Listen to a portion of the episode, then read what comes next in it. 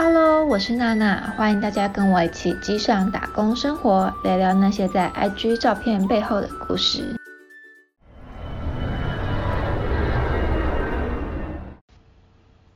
Hello，大家好，我是娜娜，今天是我们第一集的机上打工生活。那第一集先来跟大家聊聊当初怎么进入空服这个行业的，然后还有我的一些面试的经历。其实跟大家一样啊，我当初也是很肤浅的看到朋友的朋友的照片，觉得好像很爽。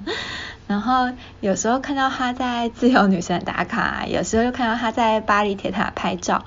不然就是在日本大啖生鱼片、寿司啊，在吃串鸟之类，觉得很羡慕，就是这么肤浅。所以于是我那时候就跟当时的同事一起修就去报考，然后有人一起去考的话，比较。有勇气跟动力去做这件事情。那当然，我事前也是准备了一些资料。第一个就是最重要也是最基本的，就是英文检定证明。那在空服员这个行业啊，不是说英文好就一定进得去，但英文不好是绝对不行的。诶，也不是说不好，应该说无法与人。就是沟通对答的话是绝对不行，毕竟我们国际旅客很多。那如果你基本的对谈都无法接收到对方在讲什么的话，然后也无法及时回答对方的话，那这份工作我觉得对你来说好像真的有点太挑战了。那其实一般英文检定最普遍的应该算是多译的。我当初也是考多译，因为多译的场次最多，然后。准备的书籍还有资料都很充足，然后我推荐大家多译一定要有读书、有准备写考古卷之后 再去考，因为分数真的有差。因为我考了两次，就是一次没有准备跟一次没有准备，分数真的差蛮多的。然后所以大家真的一定要读书再去考，不要白白浪费报名费。因为报名一次就是一千六百块，也不是小钱，可以吃一顿大餐了。那当然，以上的建议是给跟我一样英文能力普普通通，就是我英文没有很厉害的人。那如果你是国外留学回来，然后英文可能就像母语一样非常流利的人，我觉得你应该只要练个考古题一两次，培养一下手感和练习一下写试卷的速度的话，就可以了。另外，多益可以在一定的时间内追加报名。然后，对于那些呃想要呃面试空服员，然后可是还没有准备好英文检定，但是突然航空公司就发布了招考讯息，这时候你就可以去呃报名那个多益的追加报名，这时候就很有利。那第二个就是现在其实网络上都非常多资讯啊，像是有飞喵喵空服网啊，还有很多 blogger 都有分享很多的面试资讯，建议大家先把相关的重要文章都要看过一一一遍啊，知道一各家的航空公司的择才标准啊，然后喜欢什么样特质的考生啊，然后或是他们每家航空公司的面试流程啊，至少你都要先知道个大概，然后再以此为方向做准备。第三个就是代表你这个人的履历。老实说，我觉得一份好的履历要写好真的很难很难。你可能就是要嗯练习很多遍啊，参考很多范本啊，但是又不能跟范本一样显得很制式。然后可能还要请一些很有经验的人才，或是帮你呃再对一次啊，或者帮你看一下润稿。另外，其实也要看，嗯，应征的航空公司，然后再取决于你履历的走向。譬如说，如果你是应征国内航空公司，一般他们都有制式的履履历格式，嗯，你只要上网报名，然后把那些 履历的格子都填满，填好填满就可以了。讲得很简单，但是内容也是要斟酌，呕心沥血的把它写好。那国外的航空公司就很不一样。其实很多外商航空来台湾招考是采取 walk in 的方式，就是你直接带着你自己准备好的履历、照片、英文检定的证照、毕业证书啊等等的，直接进入会场报名。那此时你的履历可能就不是那么制式化的，你必须先查好一般呃可能外国履历的样子样式，然后自己再弄出一篇外国履历的格式的履历。然后一些基本专有名词的英文用法啊，嗯，在英文里面，那履历里面绝对不能用错，因为在履历是人家一眼就会看见的东西，并且这是你有时间事先准备的。如果你在履历里面还用错的话，那就很不 OK，就是基本分数可能已经先扣了一一堆了。对，像还有像履历里面的基本的学历啊、工作经验、专长、自传等等，其实就按时填写就可以了。然后可以多多琢磨在专长和相关的活动经验这些加分项，尽量就是强化那些公司需要的人格特质，或是呃某些社团活动经验，像是呃假设你大学有参加呃比如说慈幼社啊，你就可以在自传里面也提到说大学是很热衷公益啊，也有参加慈幼社，然后会跟同学一起去。携老扶幼啊，然后去关怀慰问独居老人啊，或是去育幼院照顾幼童啊，所以养成了你非常有具有同理心的，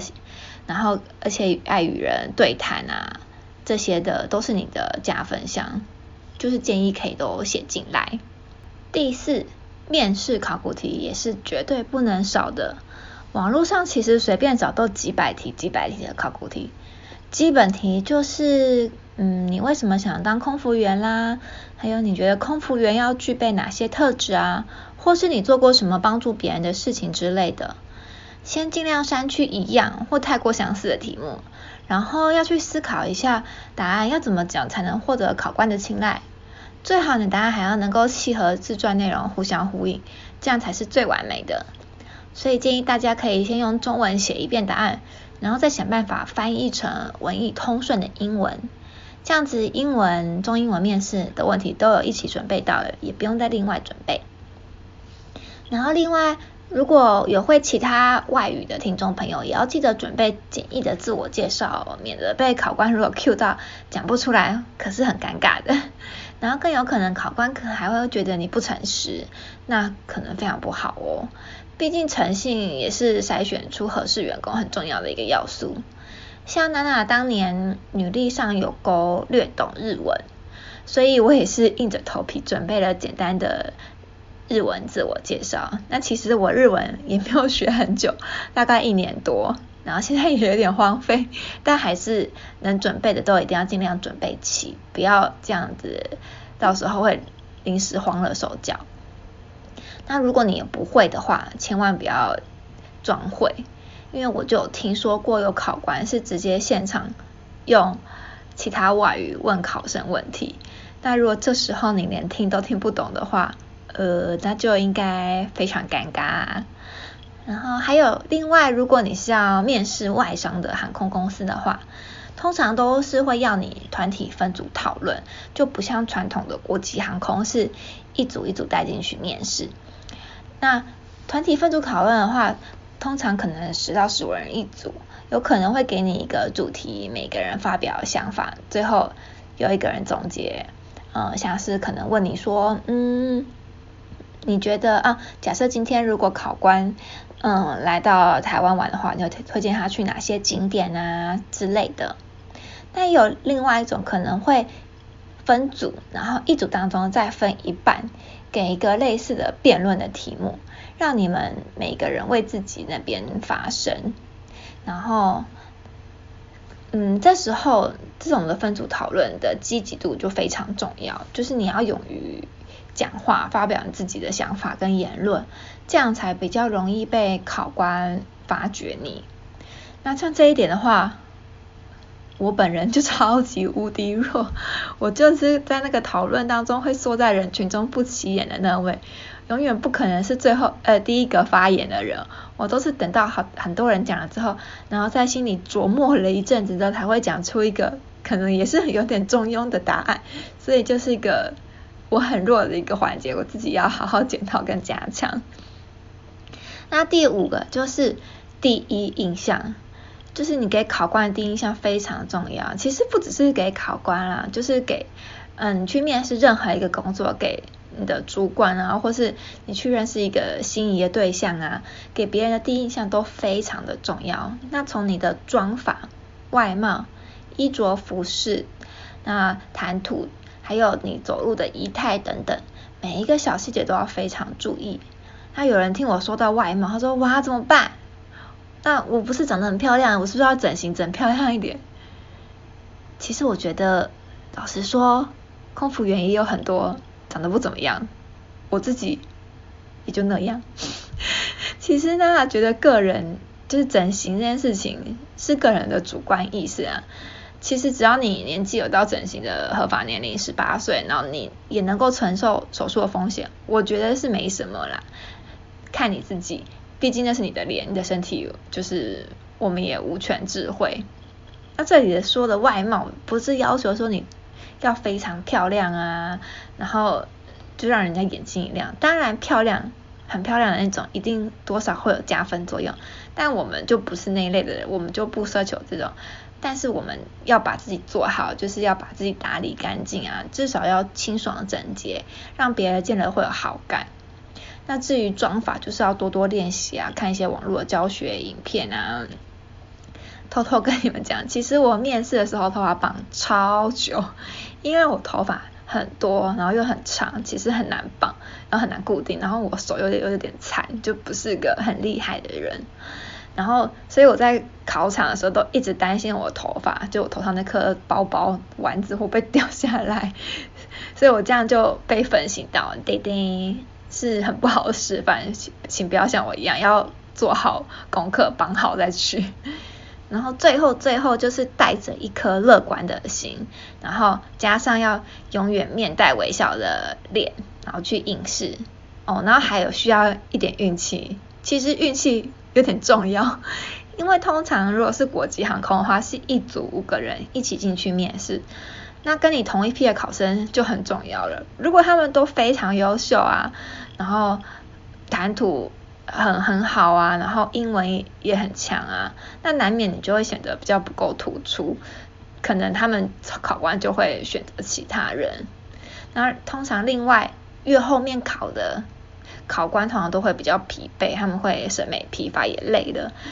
然后也有很可能有需要的人力啊，大概七八成可能已经在早上选好了，